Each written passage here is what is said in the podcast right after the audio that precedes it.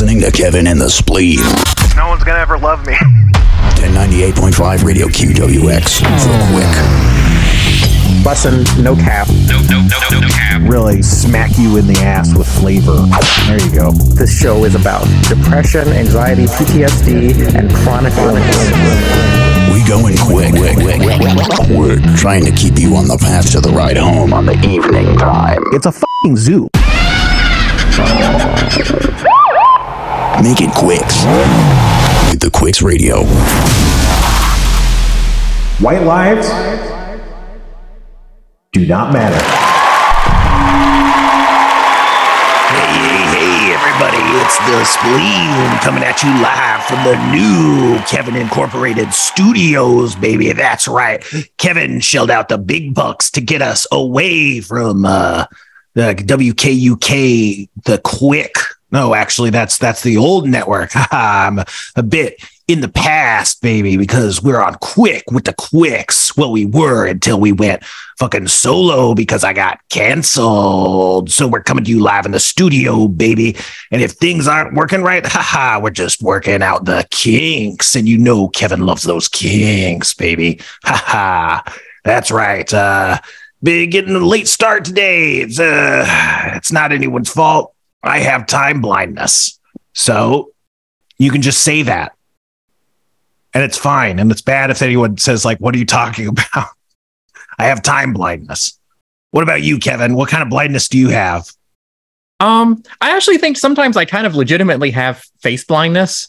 Um, I know Dan said he thinks he does too, where I just literally like sometimes until someone talks, I have no idea who they are. Then all of a sudden it just completely clicks to me. Like if, if I can't piece together things by like their height and hair and what they're wearing and stuff like that, sometimes I just literally don't know who they are. But I don't think I have it nearly as bad as what Dan says he does. Yeah, I have that with stomachs. I cannot tell people apart based on looking at their stomachs, and it is a true issue in my life. Uh, I have motorboated the wrong woman. That's why, but you guys know about that. That's why I'm canceled. All right. I, I don't know.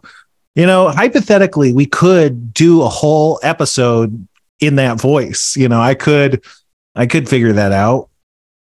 Do I you think your voice would, would hold up for 75 minutes of that?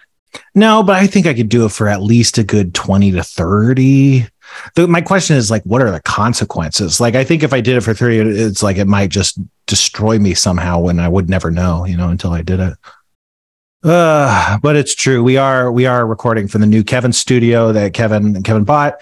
You know, we were we started to think that uh just got a little bit, you know, cramped doing in my apartment. It's not set up. So why not, you know, build our own studio?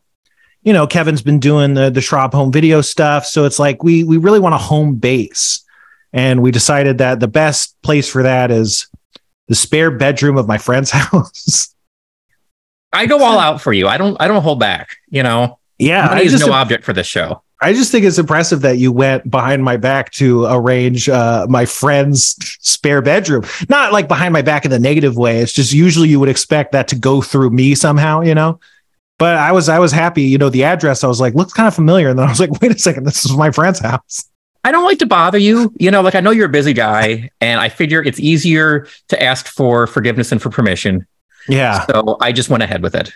And the thing is, it's easy because I never forgive. So it's like, well, I know how this is going to go. I do. I don't have to like question what's going to happen. Like, it's going to be a bunch of screaming and spleening.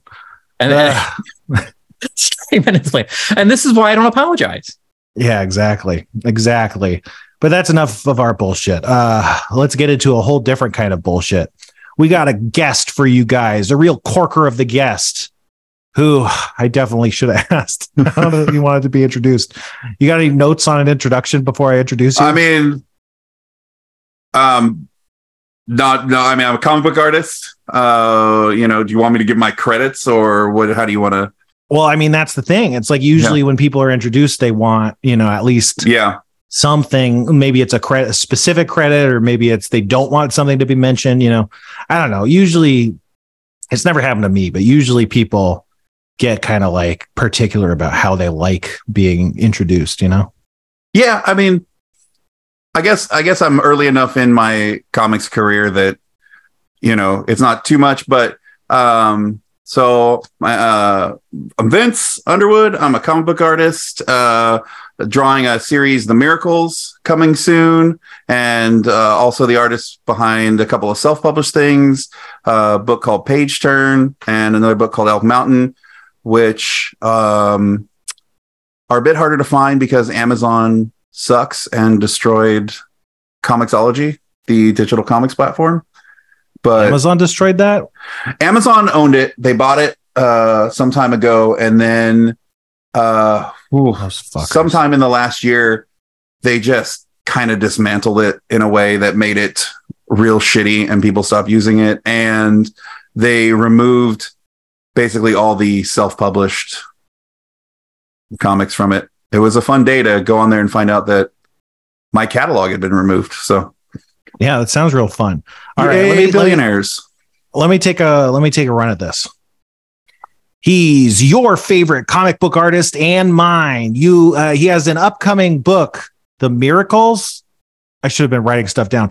upcoming book is The Miracles. You could pre-order it now. Where where can you pre-order it now? anywhere they sell comic books, your local comic book shop. You can get it uh, online through our publisher, CEX, uh, which is Comics Experience. You can pre- Um, From CEX, or as we prefer, your local comic book. Con- support small business, support your local comic stores. They're a dying breed. Uh, he, he, he has a storied past. He is a checkered past. oh no, my microphone just changed. Could it have anything to do with uh, uh, what about that? No, wait, that was wrong. Is Oh, that's that better now. better? Okay. Yeah. Okay, let's take this from the top. My favorite freaking comic book artist. You know him, you love him. He's from. I feel like my microphone changed again, but I'm barreling through it. you know his work from oh, shit. The one I forgot, Up Mountain. Was that what? yeah, that's that's that's another one. Up Mountain and the other one, as well as his upcoming work that I'm really excited about. The Miracles. Vince Underwood Art is uh is is his Twitter account name. And wasn't this a better That's- introduction? Wasn't this such a is- good introduction? That's not my Twitter account name, but it's close. It's very close. It's so Yeah. close, you know. Maybe it'll even come up if you search that. Not not these days. The Twitter search fucking. It's sucks. one. Of, it's it's one or the other. It's like Vince Underwood Art on Twitch, on Instagram, not on Twitter and Bluesky. It's just my name, but yeah, you'll find me. I meant Vince Underwood Art on Instagram. That's that's what I meant. And uh, that's what I said, in fact. And if you heard it, that's on you. You heard it wrong. But hey, uh, it's uh, What's funny is you could have gone with Twitch, which actually it is Vince Underwood Art, and where we actually spoke for the first time.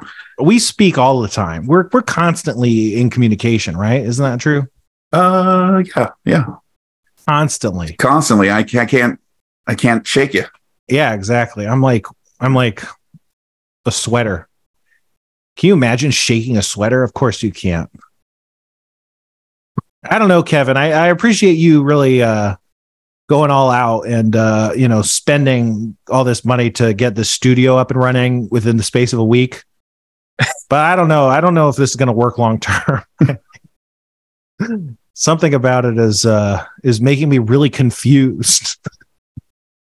Well, I mean, I will point out too, I did just send you a brand new monitor and then you're gone away from your desk this week. hmm Well, yeah. Part of the problem was that the monitor was full of fleas. Oh, okay. Classic. Ugh, I don't know what the fuck's going on. Okay, Vince. Are you just I've been out talking of your? on Oh, podcast. Wait, what? I was going to say, is it just being out of your element, just throwing your rhythm off, or No, I think I think really what it was is trying to log into Zoom and then having to decide whether I was going to log into Google eh, Gmail and email myself the Zoom link or if I was just going to uh just manually type it in. I don't know, something. No, you know what it really was is it was messing with this fucking mic stand. Uh but hey, you know, at least we got it right to the same spot it was at the beginning. But you guys don't know about that, so that doesn't make any sense to you. But what does make sense is our good friend Vince. Vince, how do you feel about narcissism? Are you a narcissist?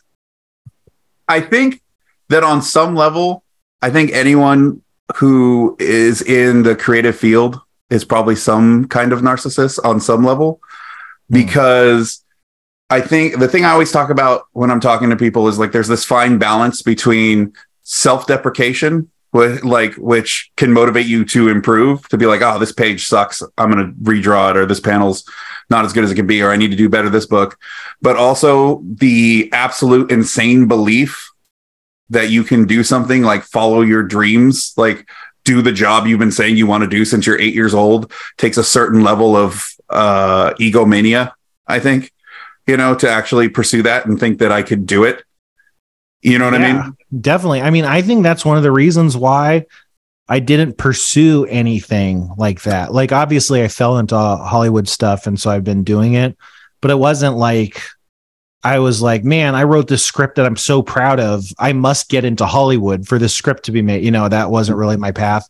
Um, and when I was in school, I really liked writing. I feel like if I had one skill that I felt that I was good at, it was writing. Um, but it just it, it was like I don't think I'm good enough at, at writing to to do that, and so I just kind of wrote it off, which is another form of writing if you think about it, um, as like a job career. And I was like, maybe I'll just do something in science. And at some point, I was like, maybe I could do radio because radio felt like it's kind of writing, but it's just different. But yeah, no, I agree. I think that like not only like medically is narcissism like a spectrum, like everything is. Of it's like a spectrum of diagnosable criteria. Like you can have Mhm. some criteria, not others. But also, I think like self interest, human self interest predisposes us to some kind of narcissism, you know, and it's just a matter of degree because how much do you put yourself in front of others? Um, all of this to say, I don't think I'm a narcissist anymore. Uh, I listened to the latest episode of this narcissism podcast, and they broke down all of the different types of types of narcissism. Very interesting stuff. But I think like the thing about a vulnerable narcissist is it's not like they blame other people. It's more like nothing can ever be their fault because they're being constantly victimized by everything from the kitchen table to, you know, the government. And that that seems like a pretty big reach from my neuroses. But I do think I have some behavioral narcissism pattern. But so speaking of like ego and stuff, what what made you feel like you had the juice to like pursue art? Was it just like I care about this so much that it's not even a question. I'm just going to do it or what, you know? uh i could give you so i'm gonna i'm gonna back this way up right Please. so when i was a kid i i started drawing all the time and i had like i'm not one who like really preaches about talent right like i think talent is like maybe step one like you have a natural affinity but it means nothing compared to honing that into skill right but so Mhm. I, and so you know i had like that beginnings that natural affinity right and you know, I was drawing, you know, in elementary school, sitting drawing superheroes and Ninja Turtles and Ghostbusters and all that stuff.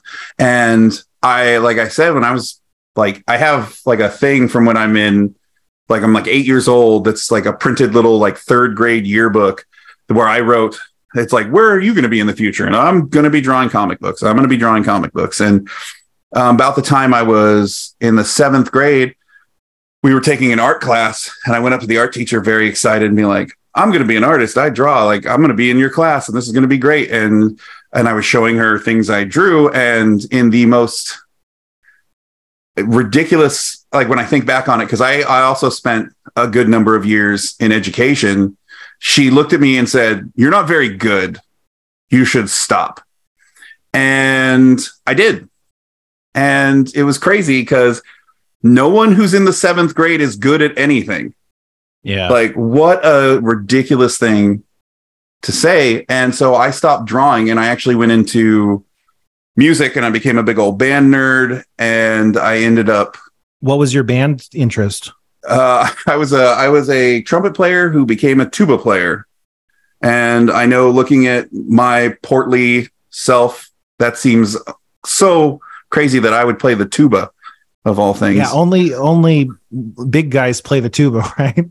I mean, it is heavy, right? So I guess Yeah. there's like at least you need to heft it, but yeah. Well, I've known some very small people who've played it too, but sure, yeah, I went- definitely. I went from that and I started uh, teaching music for a long time uh, teaching marching bands and doing that and drum and bugle corps. And What art age was, were you when you started teaching marching band? That's so uh, that was right out of high school. So That it ba- strikes me as very weird, right? Is that was that? Did you think it was weird, or were you like, "This is No, that's- natural"? that is very that's actually pretty normal um, because it's it it's kind of done more like coaching right Mhm. so there's like a director who's in this classroom all day long and you know five days a week and then everything that's done after school uh, the extracurriculars like that they hire people who are more specialized who you know are more focused in these fields and they start with just like kind of like techs who are just little helpers who you throw them like a couple hundred bucks a month and and they start doing that. And then i just kept doing it and doing it till all of a sudden it's like okay now you're in charge.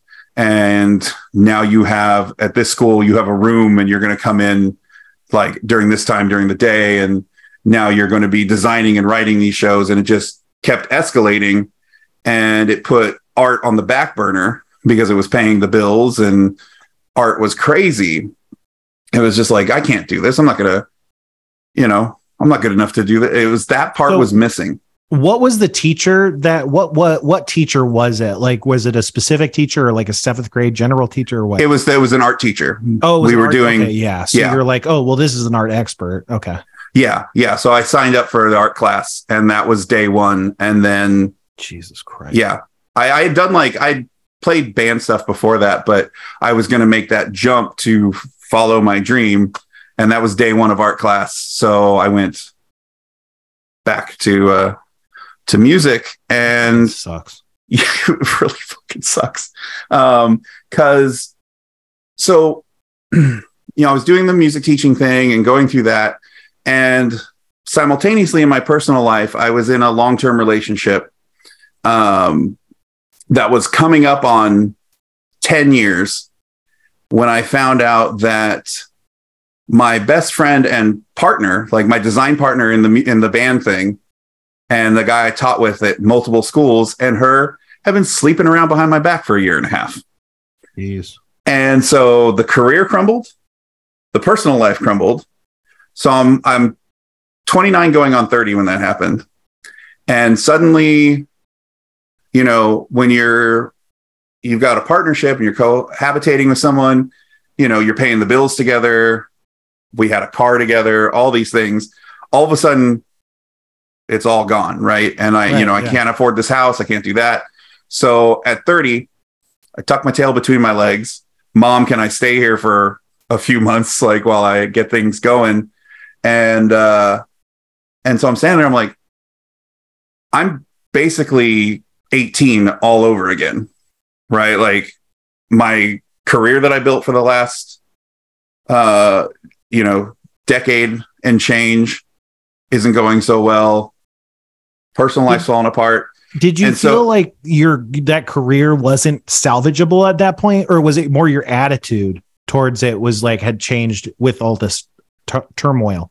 It was it was a little of both because I was so like because we had pe- you know we had like teams. We had you know you have collaborators you prefer and people you bring with you. And it's like hey Yeah. uh, this school's interested in having us come out and do this. You want to come along? You want to come along? And there were suddenly just like riffs right? Like people who were like hey that's fucked up what you did to Vince. And then other people that were like well I gotta I'm gonna still want to work here you know and and so it just became messy. I kept doing it, but I was doing it on a also like you know that was a pretty rough time.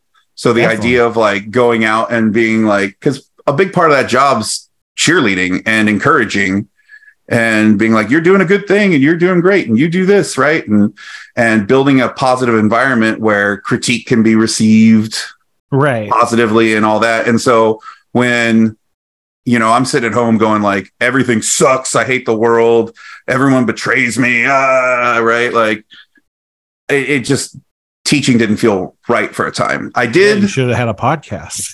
yeah. Um, so sitting in the kind of the the ruins, as it were, I was like, you know what? Screw it, ride or die. I'm going to pursue this thing that I should have been pursuing the whole time. And I just dove in like crazy. I kept teaching on the side because obviously, you know, man's got to eat.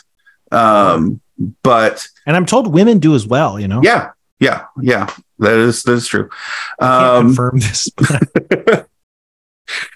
um but yeah so i just i just dove into it like head first and and went crazy it was just like it's either this or or nothing is kind of what it felt like and that's kind of my first my first comic it's the self-published thing page turn and it's kind of about that period in my life and just kind of like dealing with depression and anxiety and and it's kind of just the point of it really is like well why not just try? Why not just draw something for 10 minutes a day if it's even that? Because what the hell else are you going to do? And Yeah.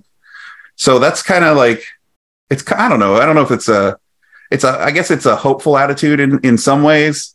I, it feels a little dark, but that was kind of just what happened was everything blew up. And so at 30, I was just like, you know what? No, I'm doing this. And yeah. So how long did it take from moving in with your mom to like set starting, not even like deciding, but starting the actual comic book and then to actually finishing page turn, right? That was what called. Yeah. So so the the basically for a couple months there it was classic kind of like what you think of as depression, right? Like Sure. stuck in bed, like yeah. yeah, all that stuff. And um I started kind of kicking around the idea and my uh, one of my brothers, my youngest brother, um, got like a like a decent sized tax return or something and had some money coming in and he was like, "Hey, I will loan you to buy like a new art tablet and kind of fund you, get you started. Just pay me back when you can." You know, got that taken care of pretty quick, paying him back. And so within a few months, everything was kind of rolling and I was experimenting because I work digitally now 100%. And that's when I started doing that too. Yeah. So like you hadn't worked digitally before that, it sounds like, right? Yeah, because it just it's an it's kind of expensive to do, right? Yeah. Like the the one I have, you know, I have this Wacom Cintiq tablet here that's you know it costs a pretty penny, and um, but you know, I'd always been a com- like been a nerd and loved computers and knew Photoshop and knew my way around that world. I like for a time had a day job doing some graphic design for a couple of years, right? And so it was just an environment I was comfortable in. And so suddenly when drawing and that environment merged, it was just like everything came to life. Mhm. It just I I suddenly like had all these tricks and and tools in my tool belt that I didn't have before and I understood how to make things happen. Plus, you can just freely experiment, you know? Like when I'm when I was working with ink, it's like, hey, I'm going to try something and it turns out bad and it's like, well, there's 3 days of work gone. That's I think the best part about the digital part of art processes is like, I mean, you can draw a line and it like ruins your artwork, you know, but you can draw 70 lines within the space of two minutes digitally. And you know, you can you can not only erase and start over, but you can like tweak the line, you know, you can like get the tool and start stretching it around, you know. Yeah, and I think anytime I've done it, it's like it's it just makes it so your effort feels so much less wasted, you know. Yeah, and I think that allows you to prioritize, you know, more important things than, you know, starting over, right? Like I can be like, oh, I can add this to it, I can do that to it because now I haven't wasted all my time, you know, Mm-hmm. with erasers. I got a control Z. Yeah. Um, so what ended up happening was a couple of events happened very quickly, one after another. And writing the first book. uh, so I hadn't started writing the, the first book. Got yet. it. Go. Okay. Continue. So, Sorry. so what happened was um, a buddy of mine kind of had a story idea. He pitched to me, and we did some kind of sample pages. And I did those, and then we didn't really know what we were doing, how to pitch it or figure it out, and it wasn't working out. But you know, I had those pages, but I was still kind of down. I wasn't feeling really good, and I just one day, I don't know why, I did a um, you know, because Kevin Smith, his daughter's name Harley Quinn Smith, and I did a drawing of her to shamelessly get attention. I drew her as Harley Quinn because I was like, I post this. Kevin, no, Kevin Smith loves nobody more than Kevin Smith and his daughter. So if I draw a, a picture of his daughter as a Batman character, I'm going to win the internet for a day. and he did repost it, and it was getting like it's like start like I woke up and it was at like fifteen thousand likes on Instagram and like Wow. tw- tw- like blowing up, and I was just like, is it possible that people might slightly like what I do? You know, and validating experience for sure, especially when you even it's not like I drew it, it's I drew it and I had this intention and that worked out the way I intended. Yeah. Yeah. So I, off of that, I got this boost of confidence and I sent those sample pages to an artist, Darick Robertson, uh, who co created The Boys. And I sent it to him and just kind of like, hey, what do you think? And he basically wrote me back about how bad it was. But he, like, he wrote like an essay with like he took pieces of it he sketched on top of it was like this is what's not working here. This is why the story beat doesn't read the way it's supposed to. Look at this and like included like photos with like certain ways shadows were working and just wrote this huge thing. And i wrote back just thanking him like praising him because it was it was incredible right? Like this is a I, I have never you know taken an art class. I'm figuring it all out on my own and here was this dude who I had so much respect for, is a big deal. And he took time out of his day to, you know, rip me apart, but educate me. And I valued that so much. And I wrote him back and I was like, thank you. And then he was like, hey, check out these books. And we started an exchange. And so I redid those pages and I sent them back to him. And, you know, these are a lot better. Keep it up.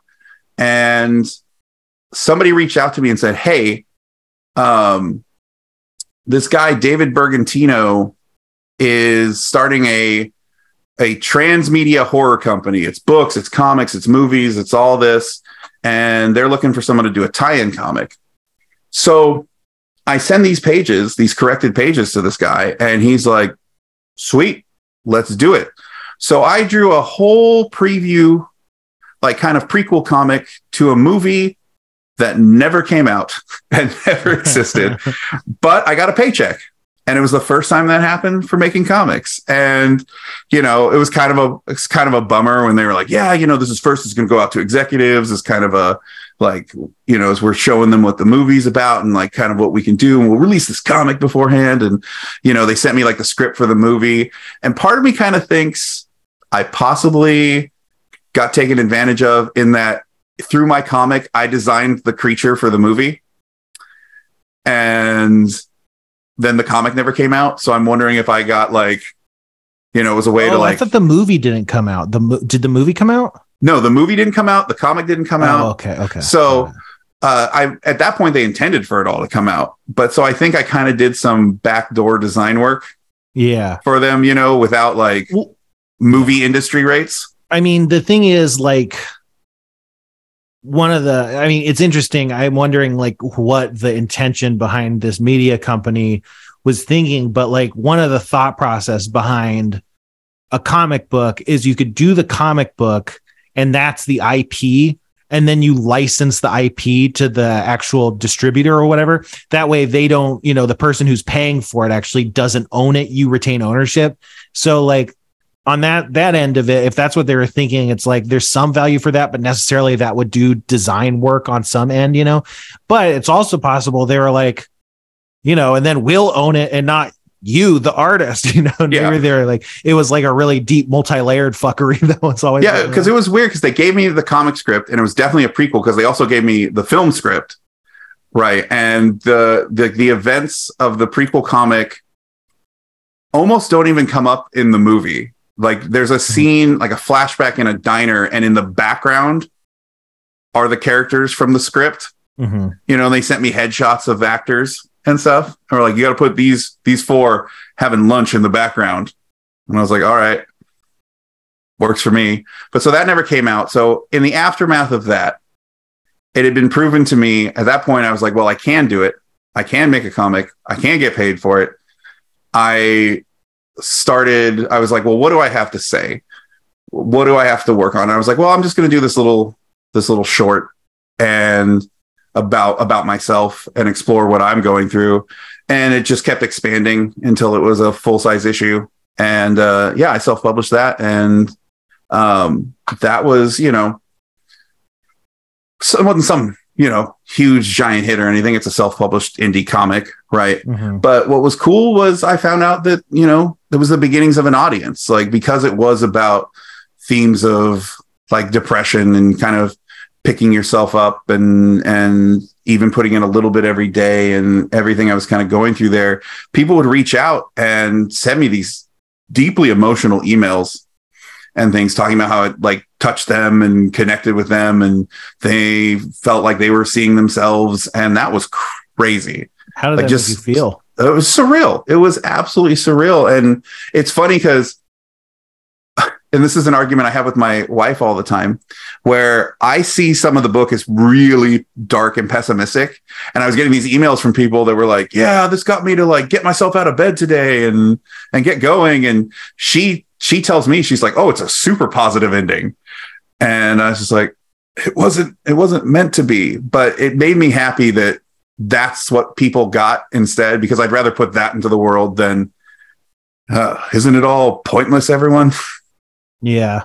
Well, I think even kind of like sitting in the tragedy, even if you don't necessarily intentionally like uplift out of that, I think it can be like, oh, I feel seen. This still kind of uh, helps me reinterpret the situation and, and look at it from a different angle. And that itself can be very, you know, liberating and, and helpful, even if it's not even, you know, intentionally saccharine or whatever, right? Mhm. yeah absolutely it's very it just yeah and and I, I honestly you know it's where it kind of comes like where I was talking about that duality before right where uh, on the one hand I I was, you know, I got to put this out. People will read this. People will care what I have to say. And on the other, completely shocked that anyone, you know, the first time I got an email from someone that said, I read your book, I was like, you did?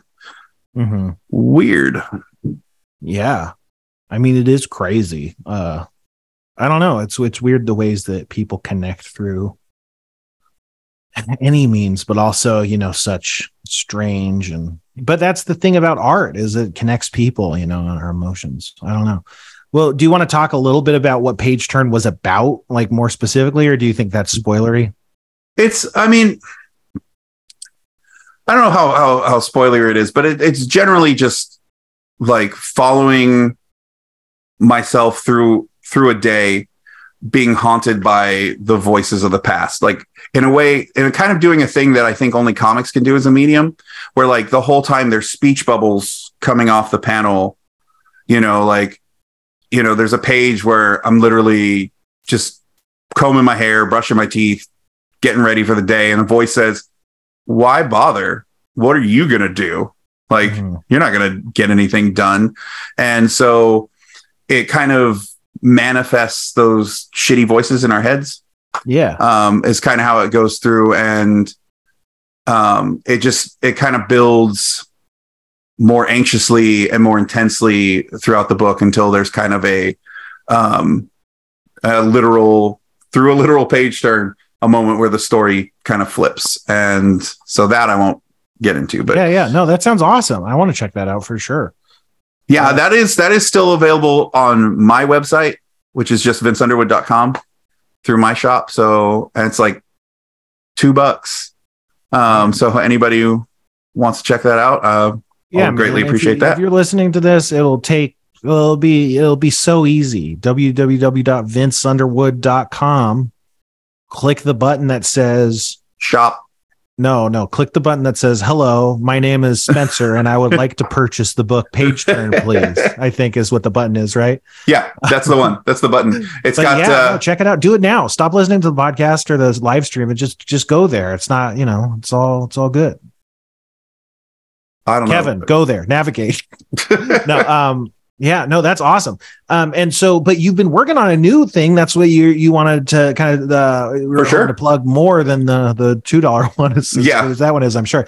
But uh, you know, but that you've been working on for a while, right? How do you? I mean, how long have you been working on it? For? Oh man. Okay. So the process on that one, uh, we initially the creative team got together many years ago and started talking about it. And before even I was involved, it went through a couple different artists before it got to me, and everything kind of clicked together. So then we took a while to kind of when are we going to do this? What are we going to do with it? Are we going to try to pitch it to a publisher? Are we going to self publish it? Are we going to crowdfund it? And we finally, um, during the pandemic, decided that we were going to put it out ourselves and put it out as a whole graphic novel, um, a full size graphic novel. And so that was the start of 2021, I think. So into 21 or pandemic. 22. That might be right. But um, it took about nine months to complete and another three to six to distribute. And that was a run of about a thousand copies through Kickstarter. And so then after that was done, we decided, well, let's try to get it a home, like a real home, and get it in the shops and get it out there and, and figure that out. And that's when we were approached by CEX a year ago. And they were like, we want to put this out. We want to, you know, get this happening. And um, I was shocked to find out how slow the wheels of business and publishing can move Mhm. because like i said it was almost a year to the day between getting the contract terms to look over for the first time and the solicitation and announcement of the first issue was about a year. And so that happened uh, back in june.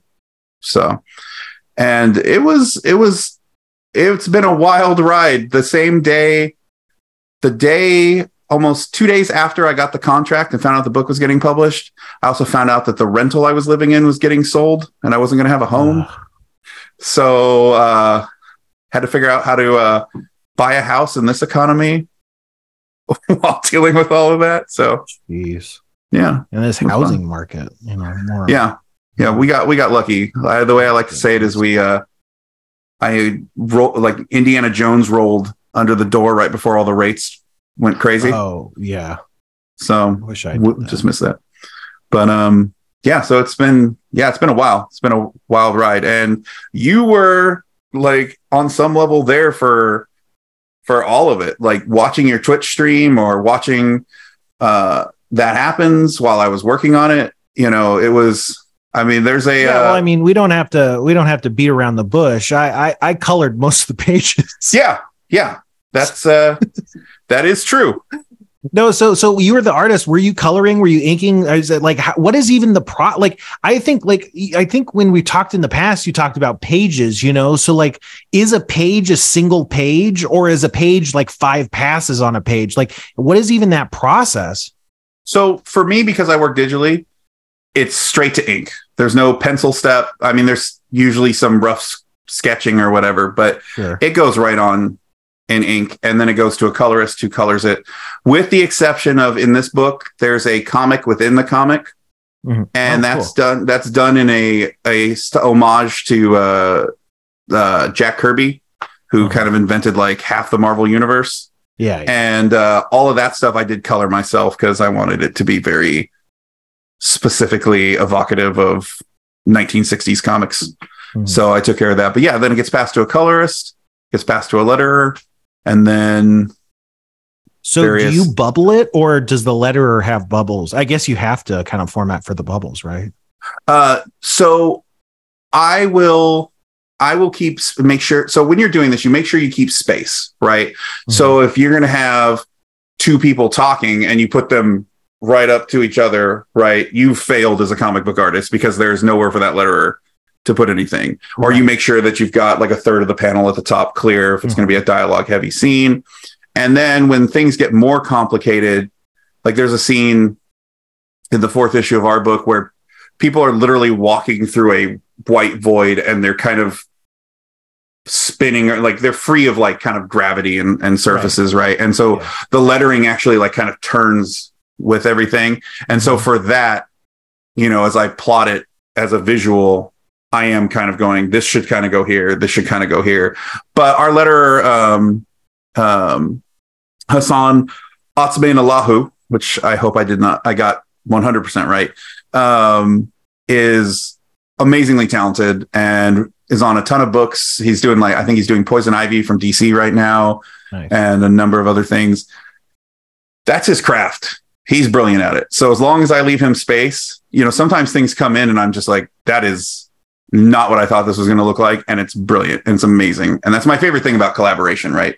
Is kind of sending it off and it comes back and it's just like, well, that's so much better than anything I could have imagined. It's super exciting. and it makes it feel so much more real that it's like it's not just me shitting this out it's like i do this and then someone else does a whole different thing but it's the same thing like it's both we're both making this it's not just coming out of my head you know Yeah, yeah, absolutely. And I think because like I don't know, because people talk about like you know with like George Lucas in the prequels, right? That there was no one there to say no, right? And when everyone at every step of the process, you know, we're a small team, you know, it's not like a Hollywood movie, but um, you know, there's four of us in there doing it, right? There's a lot of voices to say no, it should be this, or I think it should be this, or I'm an expert in this. This is the way it should be, and I think it just makes everything better.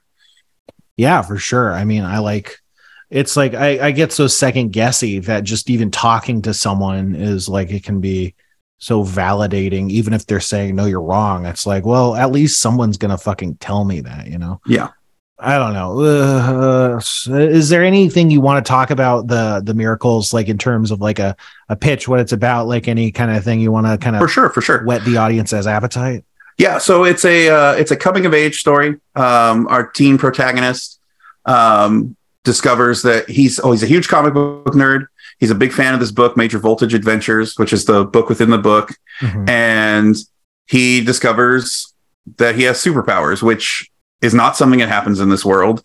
Um, it's very much you know the real world, and suddenly he's finding himself with strength and flight and all these things and he kind of takes his powers for a spin the first night and is confronted by Major Voltage and his wife, the Phantom Lady, who are his favorite superheroes. They're just there in the sky with him, and he's just like, What the hell is this?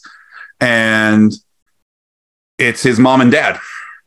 Um, Oh. come and so they've come from the comic book world into the real world, and that's kind of where we really kind of jump off from yeah And- awesome it deals with uh, Elliot, uh, the who goes by the superhero name Miracle, is also a um, uh, a young queer uh, character. So um, our writer Joe Glass he created a book called The Pride, which you can get from Dark Horse, um, which is an all LGBTQ superhero team, and Joe himself is uh, as a gay man has always wanted to tell those stories and put those stories into comics and which was something that really attracted me to the role because I felt like you know these are more these are stories we need more of right? It's not my community but if i can do anything to elevate that community and spread those kind of stories like i'm absolutely on board for that. And what was super great was when we had the initial conversation when he and i were talking for the first time about what this book was he was talking about how this this comparison between secret identity this idea of a superhero putting on a mask hiding who they are for the purpose of protecting themselves. And then he was talking about his experiences as a young closeted man and tying those two together. And so i'm sitting there in my mid 30s i've been thinking about superheroes my whole life. And here's someone with, who lived a different life experience and brought to me a new angle to the thing i have loved my whole life in one conversation. And i was just like well this matters then. This is this is super important. And this is a cool parallel and something to explore. And yeah like so we get into it Yeah, that's awesome. I mean, that sounds really cool. Um, and it's I don't know, it's interesting. It I don't know what your your second book was like or whatever, but uh to go from kind of doing more of a personal thing to something that's like more you know, it sounds like it kind of generated from outside of you and you came in and it was part of an additive, like added to the process.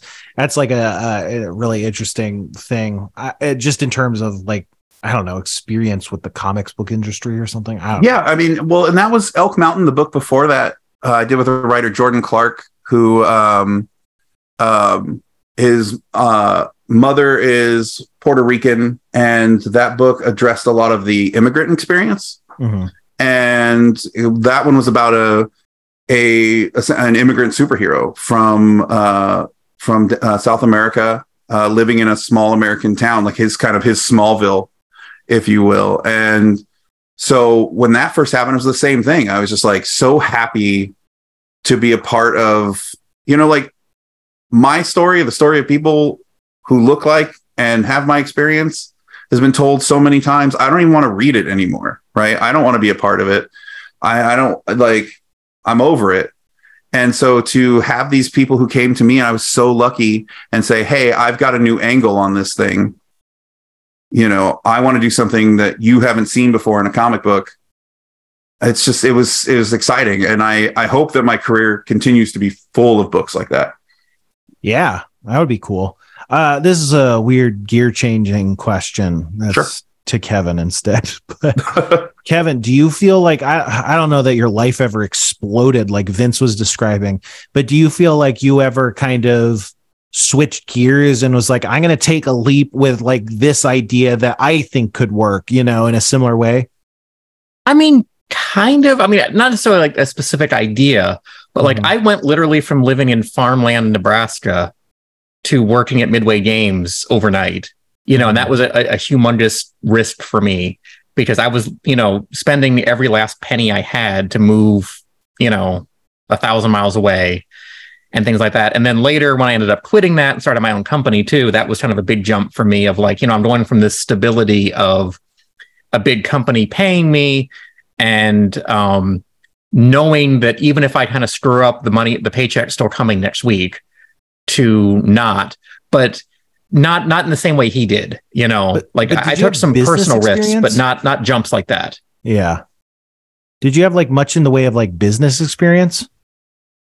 No, no, I just winged it pretty much. Um, Yeah, that's I had no idea what I was doing. that seems like really crazy just because like i at least can see even without obviously art is so much more than just the art and the making of the art because it's you know it's commerce as well or whatever but i can at least see someone going like i would like to make a comic book and just starting down that path and as problems crop up like get it but like to me it seems like such a different animal to be like i'm going to start a business you know, because it's like, what even is a business? You know, like I know what a drawing is. I, I've read comic books, but like I couldn't really tell you like what makes a business a business, you know, and that just like, ah, I don't know. Is that something you really dealt with, Vince? Is like the like, oh, I, I now have to become like a business and not just an artist, or were you were you having success just plugging into other more kind of, you know, obviously the first book it, it sounded like you know you were looking for people to do it and stuff, and they bought based on the sample.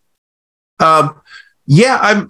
Well, I'm. I consider myself very fortunate that the my previous career was freelance. So I had experience from the time like right out of high school where I had to sit down with people and they were like, "Okay, what do you want to get paid for this? What's your rate? What are you going to be doing?" And and I was so bad at it at first because I don't think anybody's really super comfortable with those conversations necessarily at first, right? Especially like, you know, I've kind of got a little bit of imposter syndrome. So it's kind of like, oh, whatever you'll give me, you know. Sure. But uh um so by the time I had to kind of have my first conversation where somebody said, Hey, what's your page rate? I was able to say, This is what it is. Mhm. And so I kind of went into this thing without any sense of compromise. So I understood how to how to handle my own business end, how to read a contract, you know, how to not get screwed over, um, and you know how to take care of taxes, you know, on a freelance job, which is an entirely different beast than just you know your kind of regular yeah, taxes taken out of your check job. and 1099s. Yep. and- yeah. It's gets like you probably want to claim a lot more when you're doing your own shit than you might otherwise because It's like you got to claw back the money. Oh yeah, yeah. Like I did uh, last week. I drove up and down California Central Valley and went into comic shops and met with owners and kind of was talking to him about the book. And you know, of course, I'm writing off every mile and every bit of food I ate and all that because that's business. So yeah, so I went into it with a good understanding of all of that. And, you know, I learned more and more with each passing year. And I think, you know, I've got a pretty good, you know, handle on how to kind of present things and market things. Like, you know, I've done sales jobs before. So, you know, it wasn't like completely, you know, out of my wheelhouse to go in there and pitch to people and talk to people and stuff. So, Yeah. Well, you know what's not taxing? God. I gotta go, you guys. is soda. Uh so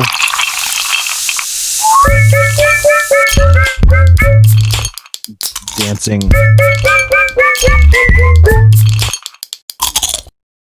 dancing completely not to the music for the audience's perspective because of the time delay. Although, you know, it's the new studio. Kevin sprang for the T1 internet connection. So, you know, like maybe, maybe it'll be faster than it's ever been. Maybe my dan- dance will be right snap on. Who knows? But, uh, you know, in the shuffle to get the studio prepped so quickly, Kevin forgot to order the specialty Mountain Dews to the studio. so I don't have any soda, but do you guys have any soda? I have a few things to try about. What do you want to do today, and what do you want to save for when you can try it with us? Well, Vince, you only have one soda, right? Like a Right. sane person. yeah. and it took you two weeks to track down. I think that's why we had we had to keep pushing back your appearance.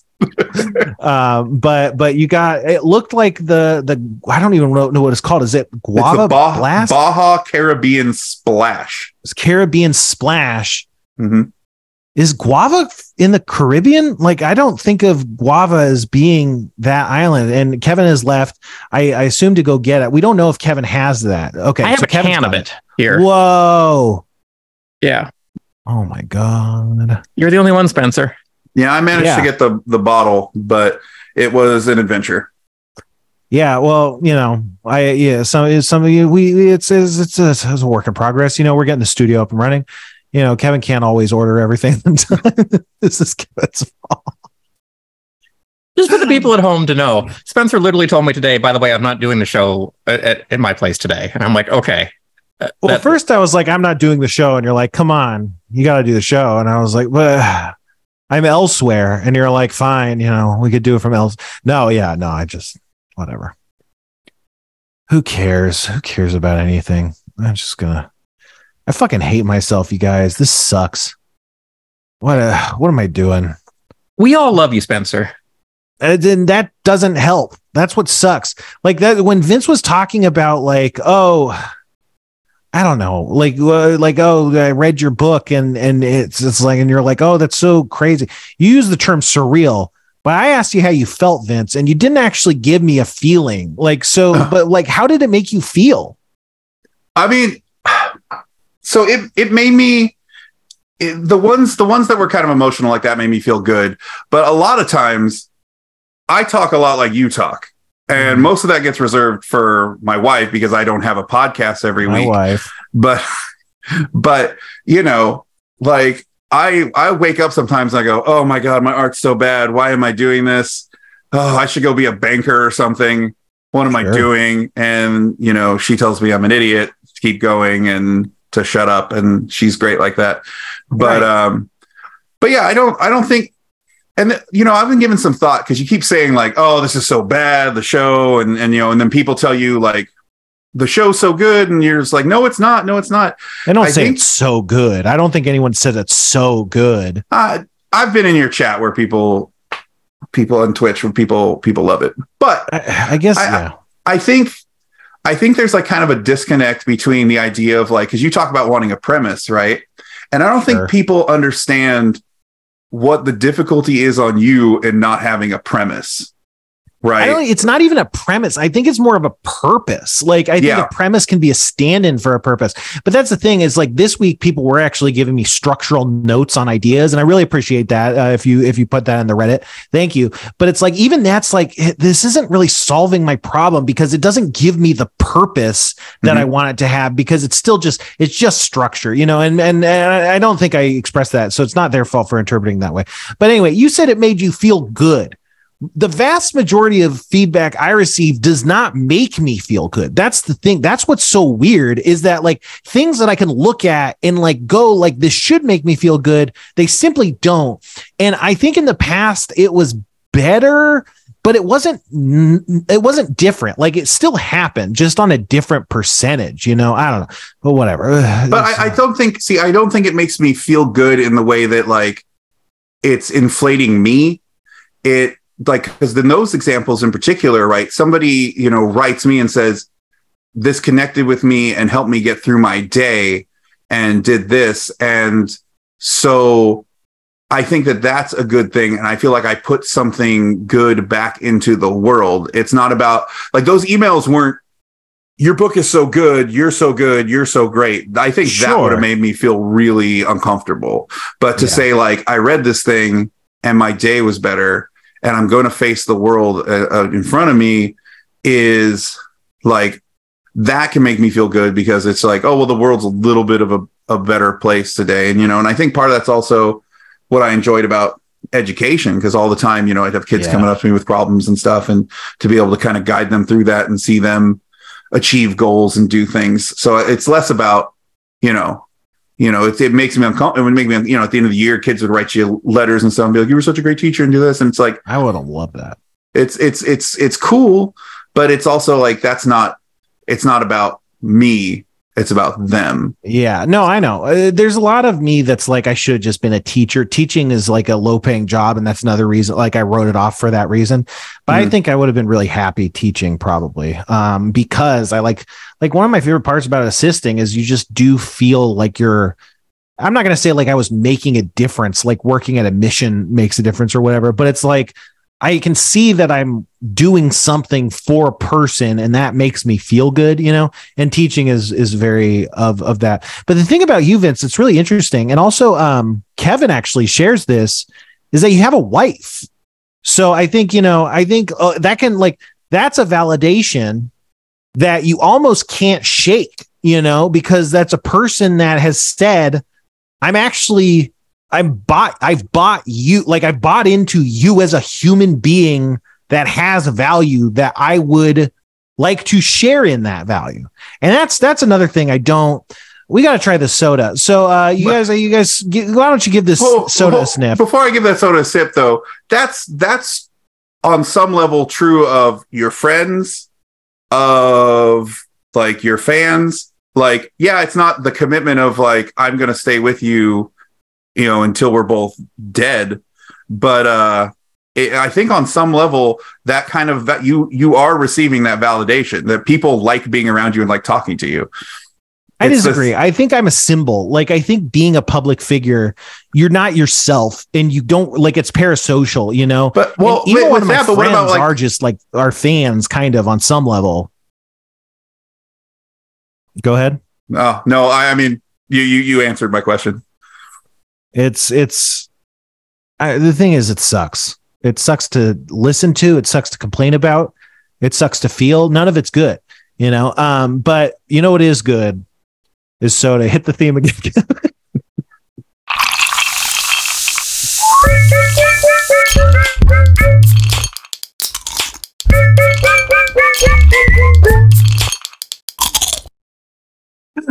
oh boy. Okay. Uh, Caribbean splash. Now, So- is guava from Car- the Caribbean? Oh, what were you going to say, Vince? I was gonna say, so this is a full sugar soda. I haven't had one of these in, I think, ten years. Okay, so if I go into some sort, of, if. I go into, if I go into some sort of diabetic shock on air, I mean, I mean, I guess that'd be entertaining and exciting in some level. But okay, it's got a good smell. I'd say exciting more, and and you're giving it a taste. Yeah, yeah, it's good. It's good. Vince says it's good. Yep. Kevin is giving it a sniff. What are you smelling, Kevin? Yeah, no, it, it's very tropical fruity. Like I, I would believe that I know there's not, but I would believe there is guava juice in this from Yeah, the smell. For like it- sure. it's a very authentic. It's not overly sweet smelling. It's not very artificial. Like this, this smells not like Mountain Dew at all. This is more. yeah, and even for Um, being like a full sugar Mountain Dew, it's not overly sweet. Yeah, okay. But me- it let me sweet, now. right? It's not like, Mhm. you know, Mountain Dew's really tangy and it's not like there's no tanginess to it, but I'd say it's more sweet than tangy, right? And also to me, it almost, and this is probably just color, but like to me, it does have a bit of watermelony-ness to it. I wouldn't say it's like a watermelon soda, but it kind of, there's a bit of watermelon in it to me. I don't know. Yeah, I mean, I wouldn't pick up that this is a Mountain Dew. I would say this is probably, if I had to guess, just based off of flavor, I would say this is like a Fanta or something. You know? Yeah. One hundred yeah. percent. I don't think it really has like the dew that usually they they even say in the like this the flavor description. They'll say like with a black dew with a blast of whatever. Like I don't even think it tastes like dew with a blank. I think it tastes like No. not dew, Yeah. um, which is not bad. Um, Yeah, it, but it- yeah, this is it's drinkable. really like on a really hot day, on some ice, this would be fantastic. I think. Yeah, that's the, t- to me. It hits a lot like uh, the Major Melon, where it's like a hot kind of refreshment kind of situation. Where I don't think the passion fruit one was very refreshing in the same way. I think it was nice. It had this kind of purpley grapey quality a little bit, but um, but yeah, it's it wasn't as refreshing, and that was also a bit more tangy. Whereas this is this is just kind of like a, a nice tropical sweetness, I would say. You know. Yeah, I we're agree. saving this probably for for next week. But me and Spencer are going to try this New Zealand exclusive exclusive called Mountain Dew Passion Fruit Frenzy, which is supposed to be even better. Like the, the reviews I've read of this are just that it's absolutely amazing. So I'm, I'm really looking forward to trying that next time. Yeah. So like I had this whole plan in mind um where we tried the passion fruit before with who was that? That was a different guest. Ah, fuck it, who cares? Um oh, it was Nolan, I think. Um and uh, and then we're to try the guava and then what I want to do is I want to mix the tr- passion fruit and the guava together just because why not? Who cares? And then we could also do a side by side of the two passion fruits to see how those taste. And it, oh boy, it'll be an experience. It, will be a, the exact circumstance where we do the first two, and I'm like, ah, it's kind of we this doesn't have legs. We should try and do something else, you know. But that was like a whole kind of. I mean, that could be a four part series, you know, if you think about it. Um, really in depth stuff. And you know, isn't it? I don't know. Aren't I so great that I could talk through the flavors of of of a, a dew I didn't even have with me? You know, but it sounded like I did. You know, it sounded. I I, I would have been a lot more the micro if I was actually tasting it on the pod. But hey, we'll do that later, I guess. But I don't know, man. Well, the thing, Vince, is it is a Mountain Dew, and the caffeine is it is there. So I would caution you. I, I don't know what what time zone are you in? Are you allowed I'm, to say I'm, yeah, I'm, I'm I'm on the West Coast with you. the time zone police are going to get you for revealing it? Um, but yeah, so even like I would say, I had a full bottle of of the guava Mountain Dew at like two p.m.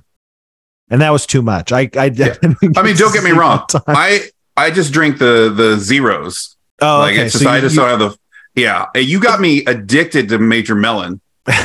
like I went, I you were like doing a stream and you were talking about it, and I literally put the stream on my phone, got in the car, went to like three different locations because I was like, I got he keeps talking about this Major Melon. I got to try this Major Melon, and uh yeah, that was the first of many. I wonder, would you would you think the? I mean, obviously, it's weird to kind of compare sugar to non-sugar, but what do you think about like the side by side between the Major Melon and the uh the Splash? Um, you know, because part of the reason I drink the Dew Zero is because it is still pretty sweet in the zeros. But um, no, like I'm surprised. I kind of half expected this to go into my mouth and me to be like, oh, sh-, like it's like the sweetest thing I've ever s- tasted in my life. But it was it was good. That's but I prefer the melon. I prefer the melon.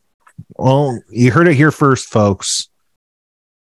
Check out the miracles and uh, check out Mil- Major Melon Zero and not the Caribbean Splash. Oh boy. Um, Kevin had an interaction with an AI. I think that might need a bit more time to really dig into, huh? Yeah, I think we probably need to save that for next time. Well, what else? I got I got so much. Okay, we talked about Jonah Hill. we talked about narcissism.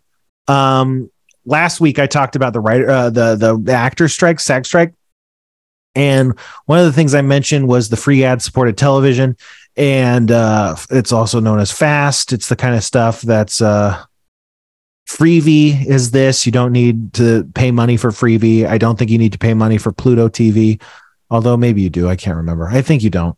But so this is a model that's getting bigger. And I meant to say last week that the thing about free ad supported television is it's a different classification of new media. So we had old media that had old media contracts. Then new media came along to skirt all the minimums for old media. And so because that was getting so fucked, we started going to the new media minimums, which were woefully inadequate, but at least they existed. Whereas before, it's like literally nothing. You didn't have to pay anything. You didn't have to pay uh, a lot of things. It's like SAG minimums. Even if you aren't in SAG, SAG minimums really set a lot of price floors. So a lot of non-union people can still get, you know, SAG scale, I think it's called or whatever, without being in SAG. And so like you know, without that, it's like you're really just paying someone twenty dollars and like a can of beer or something to do a multiple day shoot or something. Um, and so those base minimums changing uh, helped, but like they basically were like, well, let's just do all everything as new media and only have to pay these peanuts. And the thing is, as far as I know, in our negotiations, we don't have specific carve outs for uh free ad supported television. Um, there, there's old media and there's new media, and most of these negotiations are getting new media rates to get more in line with old media.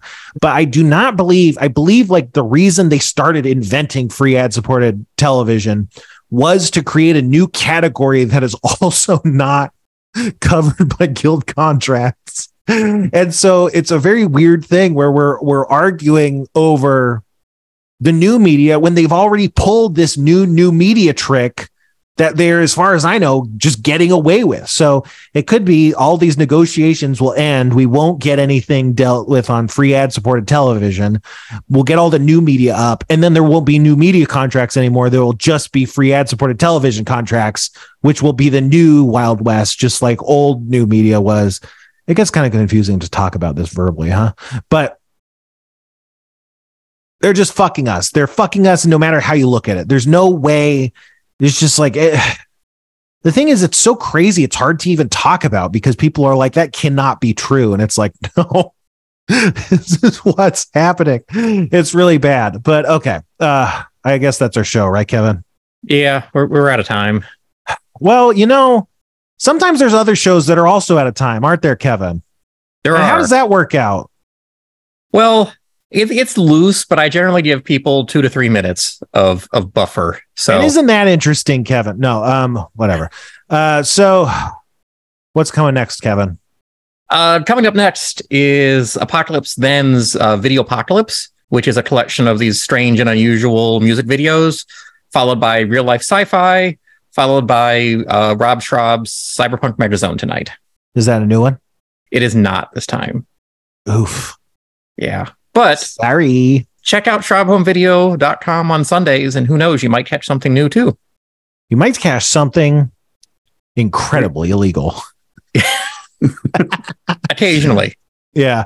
Uh, but but no, you don't. It's not. It's perfectly legal and everything's good. Um, and I'm happy. And I'm also married, it turns out. So hey, you know, everybody wins. Uh, what about you, Vince? Check out The Miracles as well as vinceunderwood.com to check out his $2 comic about depression that's swept the nation and connected many. I, I don't have a do- like a number figure on that, but I, I'm going to definitely go check that out after the show. Um, uh, what what what else you got to plug? Yeah, I just really want like if anyone go out there and pre-order the miracles from a local comic book shop, like it'd be huge for us. You know, even you know one person in a shop shows a shop that people are interested and they'll put more on the shelf. Um, would be great. Um, like he said, vinceunderwood.com. It's Vince Underwood at, on Twitter, Vince Underwood Art on Instagram. Uh, it's like some variation of that on Bluesky, all of that. So give me a follow, and I got link trees with all the relevant links and all of that. So And the thing is, it's not even a, it's not even an a, an order. It's a pre-order. So like, don't even worry. Just do it. It'll be fine. Like you don't even have to, you know, uh, just get it in now. Yeah, This double size first issue. process. Double size first issue. It's only six bucks, and then half as much from there on to the th- four issues total. And that's just the price of a single Starbucks. Um, but you know, that's our show. Uh, d- don't give me money. Uh, don't look at me. Stop looking at me. Um, we like to end the show the same way we do as every time, every every every week. So until the, the until the, don't look at me. Don't look at me.